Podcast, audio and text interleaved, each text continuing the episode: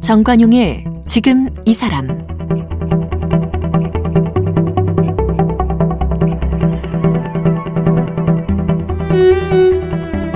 여러분 안녕하십니까 정관용입니다. 5월 가정의 달입니다.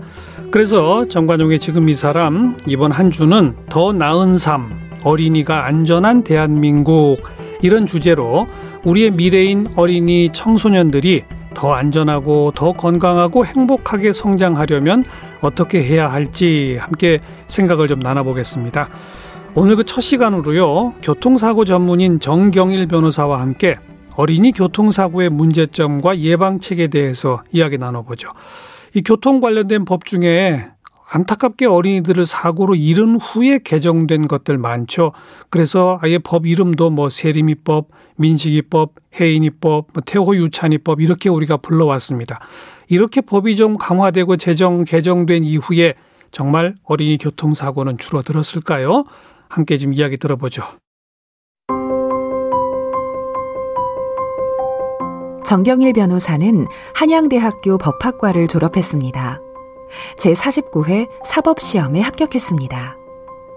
대법원과 서울중앙지방법원, 서울동부지방법원, 서울서부지방법원, 서울남부지방법원에서 국선 변호사로 활동했습니다. 서울시 공익변호사, 서울 서림동 마을변호사, 서울 원신초등학교 고문 변호사를 지냈습니다. 현재 대한변호사협회 교통사고와 손해배상 전문 변호사를 맡고 있으며 법무법인 LNL 대표 변호사입니다. 정경일 변호사님 어서 오십시오. 그 왜 얼마 전부터 안전속도 5030 제도 시행했잖아요. 그러면서 뭐 논란도 많은데 근데 이게 뭐 주요 선진국 OECD에서는 이미 다 하고 있는 거라면서요? 네, 대부분 하고 있습니다. OECD 31개 중에서 31개국이 이미 시행하고 있고요. 어. 저희들은 이제서야 시행하는데 어허. 이제 도심지 도로는 60이 아닌 50 음. 그리고 주택가나 이면 도로는 30km 최고 속도를 제한하고 있고 그거 초과하면 여기에 대해서 뭐 차량별 그리고 또 속도별에 따라서 과태료가 4만 원에서 13만 원까지 부과됩니다. 예. 또 더 나아가서 속도 부분에 대해서 시속 100km 초과를 세 번 이상 하게 되면 음. 징역형까지 선고할 수 있도록 초과속 네네네 어. 그런 부분까지도 시행되고 있으니까 속도 부분 교통소통보다는 안전이 우선이고 또 그 속도만큼 그렇게 소통이 제일 제일 시간이 많이 않습니다. 걸리는 것도 아니더라. 네네네. 그리고 이렇게 하니 하면은 사고가 줄어든다는 건 입증된 거죠? 맞습니다. 이거 50km로 사망률이 30% 이상 줄어들었다고 합니다. 어. 예, 부산에서는 오히려 좀 아이러니하는데 속도를 줄였는데 교통 소통은 더 원활했다는 그래요. 실험 결과까지 나왔습니다. 어.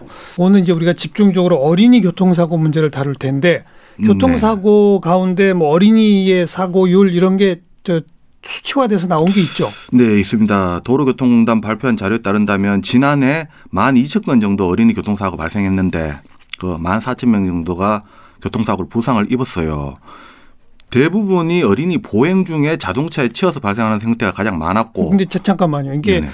어린이 사고가 총 12,000건이라고 했는데 네네네. 전체 교통사고 가운데 인명 피해가 있는 교통사고. 가운데 몇 퍼센트인지 그런 건 혹시 없습니까? 네, 이제 그 부분에 대해서는 사실 정확한 통계도 확인해 봐야 되는데 어. 사실 어른들이 여기 노출되는 비례하고 또 어린이가 노출되는 비례하고는 또 달리 봐야 됩니다. 그렇게 네. 해서 사고 비율로 본다면 사실 현격하게 어린이 사고가 적습니다. 그렇겠죠. 예, 하지만 그 적은 이유는 위험에 노출이 상대적으로 적게 되기 때문에 네. 그 수치로 비교하는 것은 좀 한계가 있어가지고 예. 오히려 절대적인 기준, 사고 기준으로 봐야 되지 않나 싶고 음. 오히려 그 전년도, 그 전전년도 추이를 같은, 네 그걸로 봐야 좋습니다. 됩니다. 그러면 네. 만일 첫건 가운데 보행 중 차에 치인 경우가 제일 많아요? 네, 맞습니다. 그리고 또 작년에는 또 공교롭게 코로나가 있어가지고 네. 이 부분에 대해서 정확한 통계가 좀 한계가 있는데 그래도 등하교 시간에 가장 많은 사고가 발생했고 음. 또 월별로 본다면 신학기가 시작되는 기간이 가장 많았다고 합니다.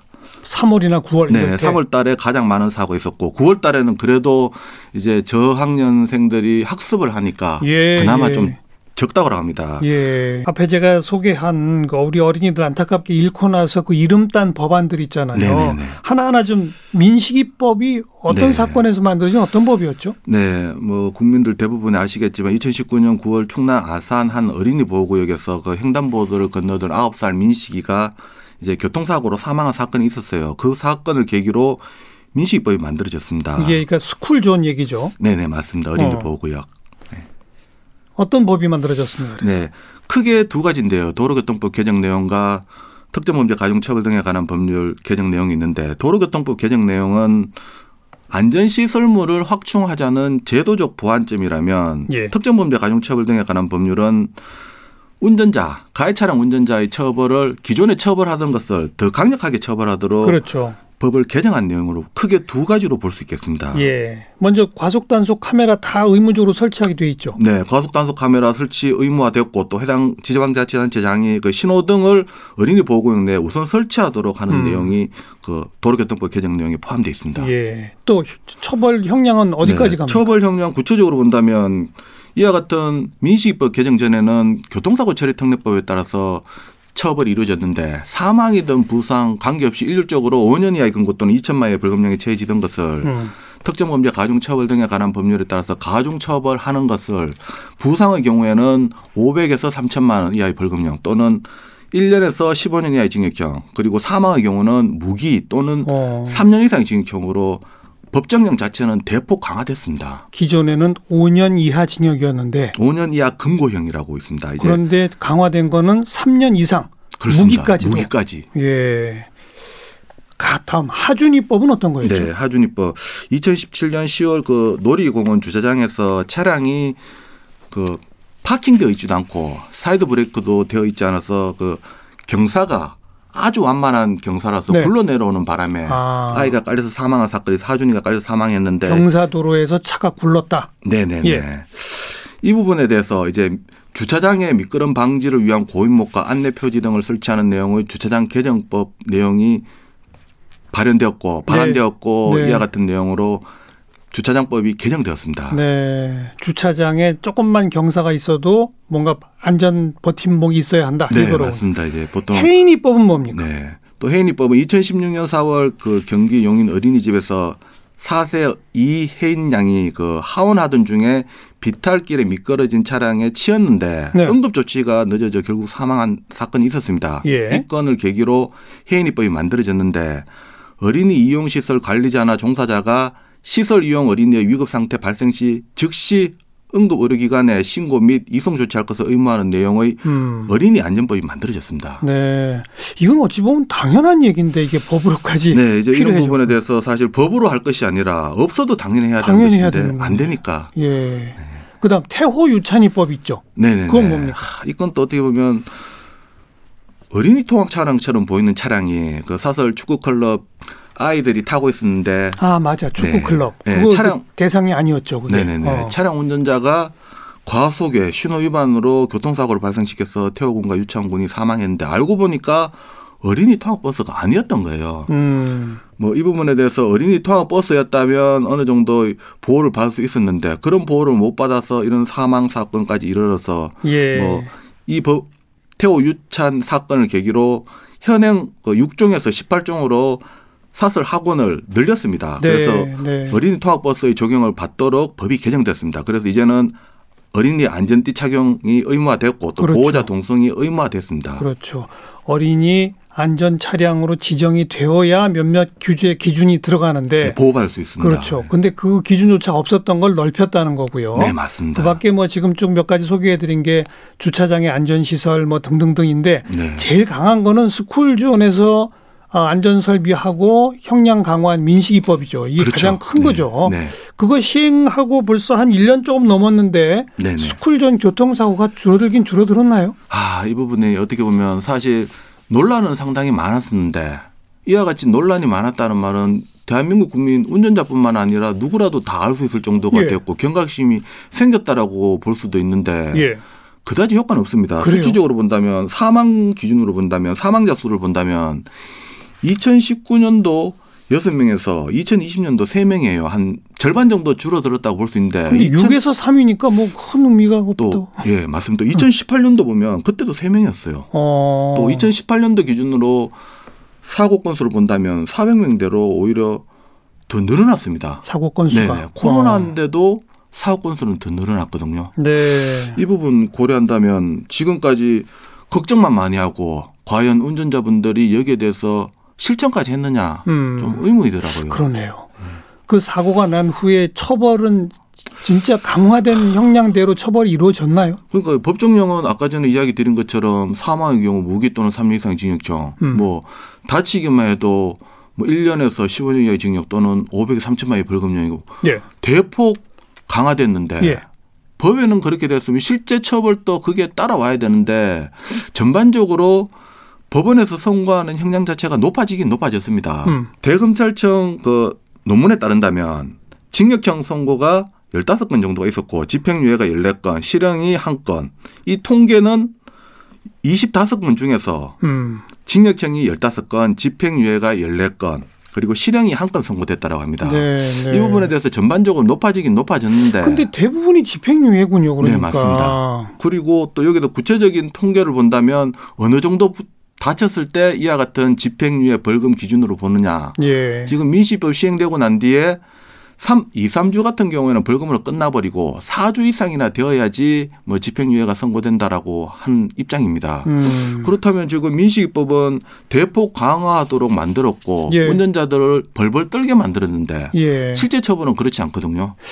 왜 그럴까요? 네. 아직 법원 사법부의 인식이 좀 미흡해서 그럴까요? 그러니까 아니면 갑자기 너무 형량을 올리기가 좀 저항 때문에 그럴까요? 네, 맞습니다. 피해자 입장에서는 당연히 불만을 가지고요. 또 법에서 정해져 있으면 적어도 국민들 눈높이라도 맞아야 되는데 그거조차도 못 맞추고 있고 또 법원에서는 양형 기준조차 마련돼 있지 않습니다. 양형 기준이 없어요 아직? 네, 아직 없습니다. 그러다 어. 보니까 일반 교통사고 사망 부상 사건을 끌어다가 뭐 판결하는 경우도 많은데 이런 부분 때문에 실제 처벌은 오히려 그다지 높지 않고요. 오히려 반면에 이런 경우가 더 많았습니다. 어떤 경우요? 지금 이와 같이 많이 우려하니까 예. 그때 우려하신 분들 대부분이 억울한 운전자 정말 많이 생기겠구나. 어. 라는 이야기를 많이 했어요. 그래 그런 일이 있었죠. 네. 어. 그런데 지금 1년이 넘게 지났는데 억울한 운전자 언론에 보도된 바가 없고 음. 오히려 무죄 판결 받았다는 뉴스가 언론에 오히려 종종 보도되고 있습니다. 또 네. 수사기관에서도 이와 같이 민식이법이 처벌 자체가 무겁고 형량이 높으니까 수사에 신중합니다. 그렇게 해서 어. 예전에는 기계적으로 기소하고 뭐 기소 송치하던 것을 이제는 오히려 무혐의 처분하는 경우도 많다라고 합니다. 어. 도리어 억울한 운전자는 현실적으로 일어나지도 않고 더 보호받는 입장으로 볼 수도 있겠습니다.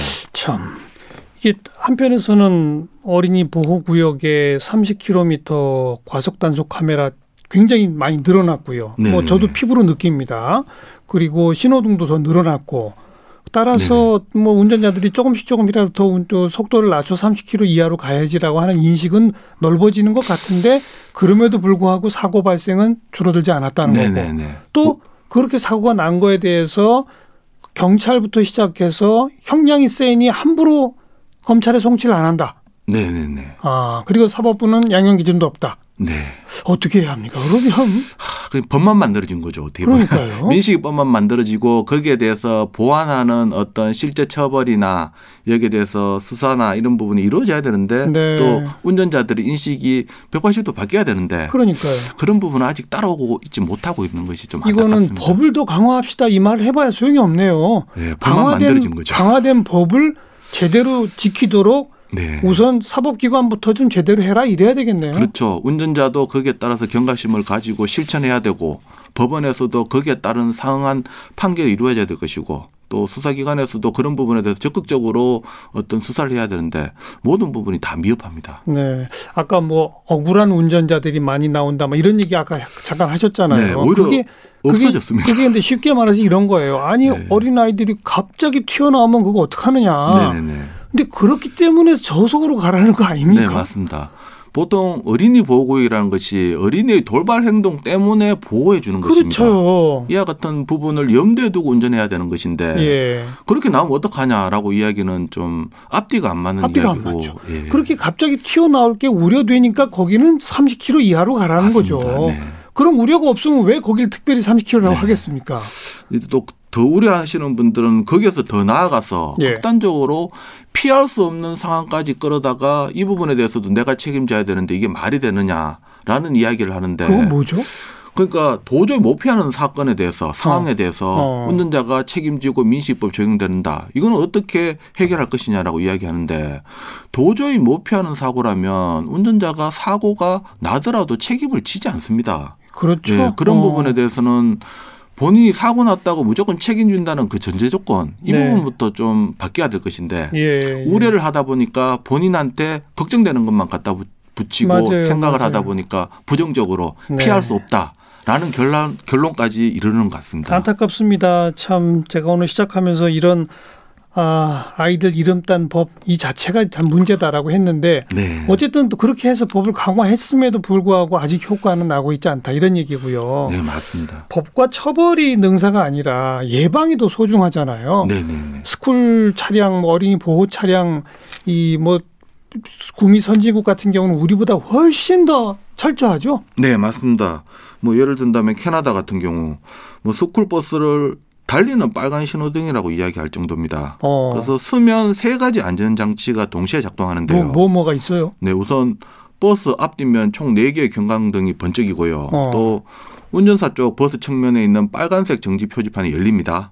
예, 그저 영화에서 봤어요. 맞아요. 네, 또 어. 버스 앞 하단에 있는 안전바도 날개처럼 쫙 펼쳐집니다. 네. 그렇게 되면 뒤따라오던 주행하는 차 20m 정도 거리 두고 멈춰야 되고요. 어.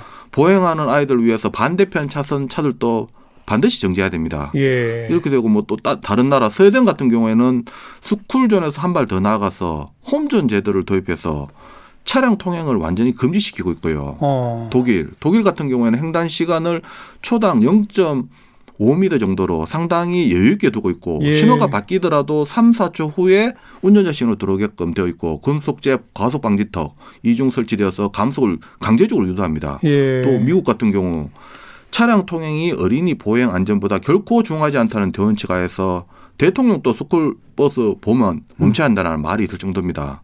우리는 왜 그렇게까지 못할까요?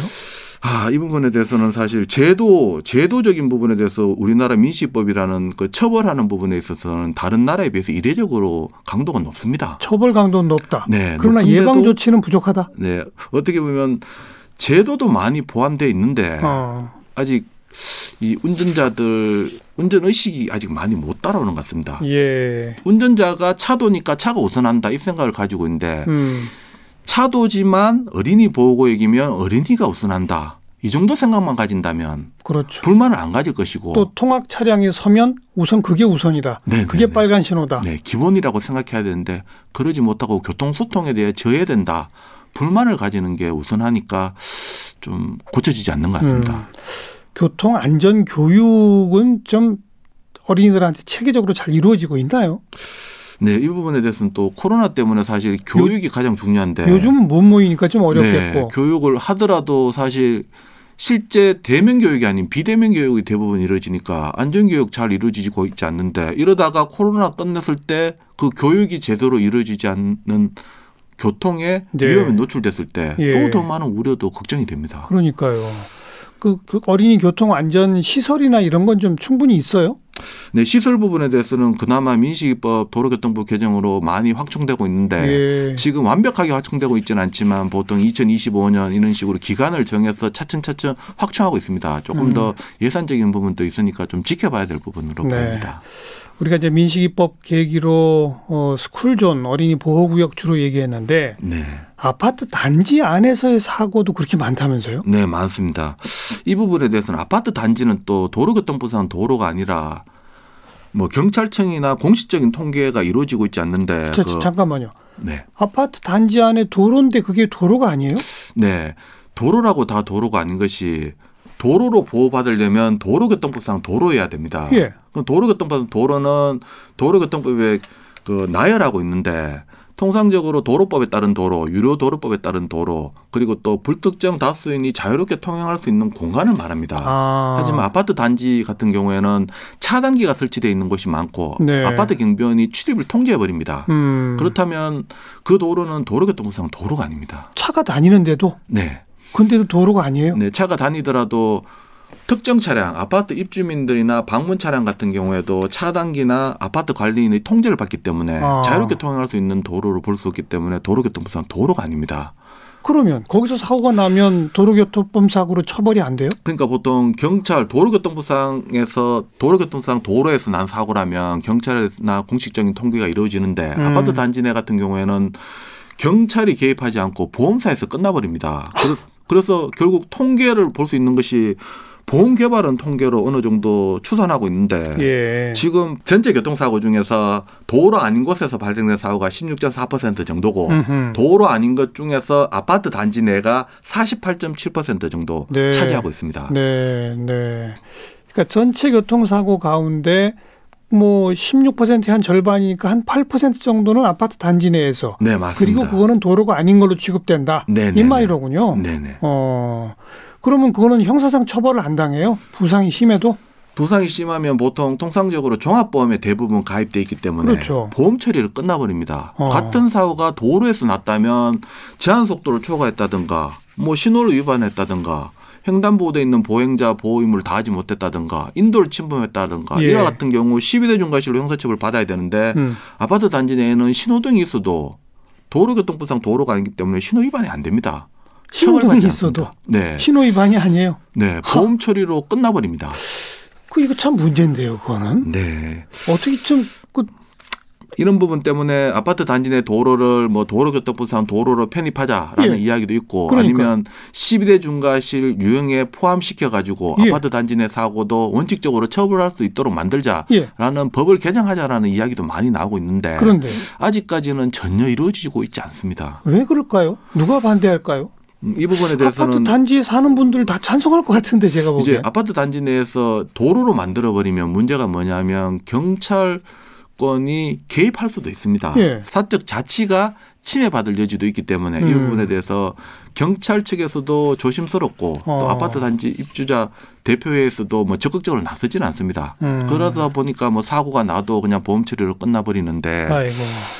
결국은 피해자만 억울한 경우가 많이 발생되고 그러네요. 있습니다. 요즘은 그래도 주차장 같은 걸 전부 지하화 해가지고 아파트 단지 지상은 아예 차 없는 이런 식으로 운영하는 곳들도 있습니다만 네.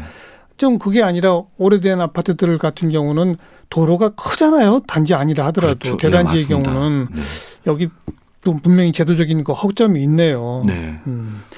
자 그리고 또 꼭 하나 짚어볼 게 요즘 전동 킥보드가 많아요. 네네네. 사고도 급증하고 있죠. 맞습니다.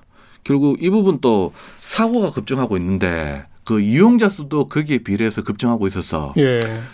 사고, 사고가 많이 난다. 이 부분만 문제 삼을 것은 아니고 이용자 수가 많이 늘어나고 사고도 많이 나니까 여기에 대해서는 일단 대책은 세워야 된다. 그렇죠. 이런 식으로 접근해야 될 것 같고 지금 2017년도 사고가 340건에서 2019년도 같은 경우에는 722건으로 아, 두, 배, 두배 넘게 늘었고요. 어.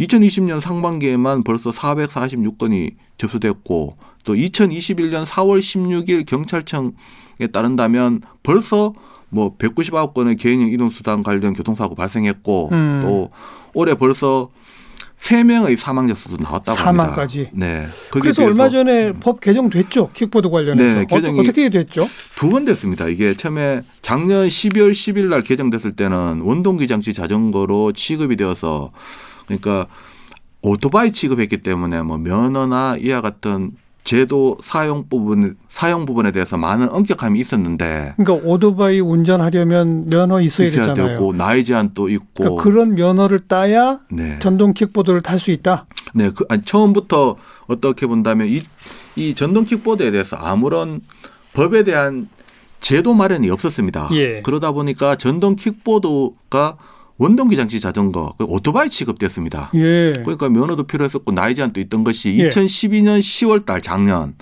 2020년. 자, 네, 2020년 12월 10일부터 원동기 장치 자전거 중에서 개인형 이동 장치로 세 번 했습니다. 네. 그렇게 하면서 차도로만 통행하던 것을 자전거로 자전거 도로로 통행할 수 있도록 만들었고 예. 면허도 필요 없도록 만들었고 또 면허 필요 없어요 그럼? 네 그렇게 했다가 어. 또 다시 문제가 발생되니까 이 부분에 대해서 전동 킥보드 누구나 다 타고 나이 제한도 없고 이렇게 되면 사고가 발생되고 어린이들 많이 다친다. 문제가 네. 너무나 크다라고 네. 해서 다시 또 5월 13일부터 전동 킥보드 관련 법이 개정됩니다. 아. 면허를 다시 필요하도록 만들었고 그러니까 나이도 이랬, 아, 이랬다 저랬다 했군요. 네, 두 번에 대한 개정이 있어 가지고 국민들도 많이 혼란스러울 텐데 그러니까 앞으로는 앞으로는 그러니까 딱 부러지게 정리해 주세요. 어떻게 네, 해야 되는 거예요? 네, 5월 13일부터는 면허 필요하고요. 음. 또만 16세 이상이 되어야 되고 음흠. 또 자전거 도로로 통행해야 되고 안전모도 착용해야 되고 미착용 시 범칙금도 부과됩니다. 네. 무면허도 범칙금 있을 거고. 네, 네, 맞습니다. 네. 지금 현재 그뭐 왜 여기저기서 빌려주는 거 있잖아요. 네, 네, 네. 그래서 그냥 자기가 타고 싶은 데까지 갔다가 거기다 놔두고 막 그러잖아요. 그렇죠. 네, 맞습니다. 그것도 똑같은 규제 면허증이 있어야 가능하고 그런 거예요? 네, 네. 지금은 어떻게 보면 아예 그 공유형 전동 킥보드 업체에서 나이 제한을 자체적으로 내부적으로 해서 못하게 만들었는데 아. 이제 5월 13일부터는 법적으로 면허와 나이가 만 16세 이상 면허가 필요하도록 네. 만들어졌습니다. 네. 지금 같은 경우에도 뭐 면허가 필요 없다 그러지만 면허 꼭 지참하실 때 면허가 있을 때 타시는 것이 바람직하겠습니다. 음. 그리고 그런 전동 킥보드 타다가 본인들이 사고 나는 경우도 있습니다만 전동 킥보드 때문에 차량과 부딪히는 경우, 네네. 전동 킥보드가 어린이들과 부딪히는 경우 네. 이런 것도 많잖아요. 많습니다. 차량, 그 화물 차량 이와 같은 차량에 부딪혀서 사망하는데 본인들의 안전을 본인들이 위협을 받는 좀 그런 경우인데 전동 킥보드에 대해서는 본인들이 스스로 안전을 다 도모해야 될 것입니다. 네. 그 수밖에 없을 것입니다. 네. 어쨌든 이랬다 저랬다 할 정도로 논란이 많았던 대목인데 네. 이제는 확실히 면허증이 있어야 된다. 안전모 네. 꼭 착용해야 한다. 맞습니다. 네. 만 16세 이상만 타라. 네. 이렇게 결제 정리가 됐다는 얘기로군요. 네. 네. 음.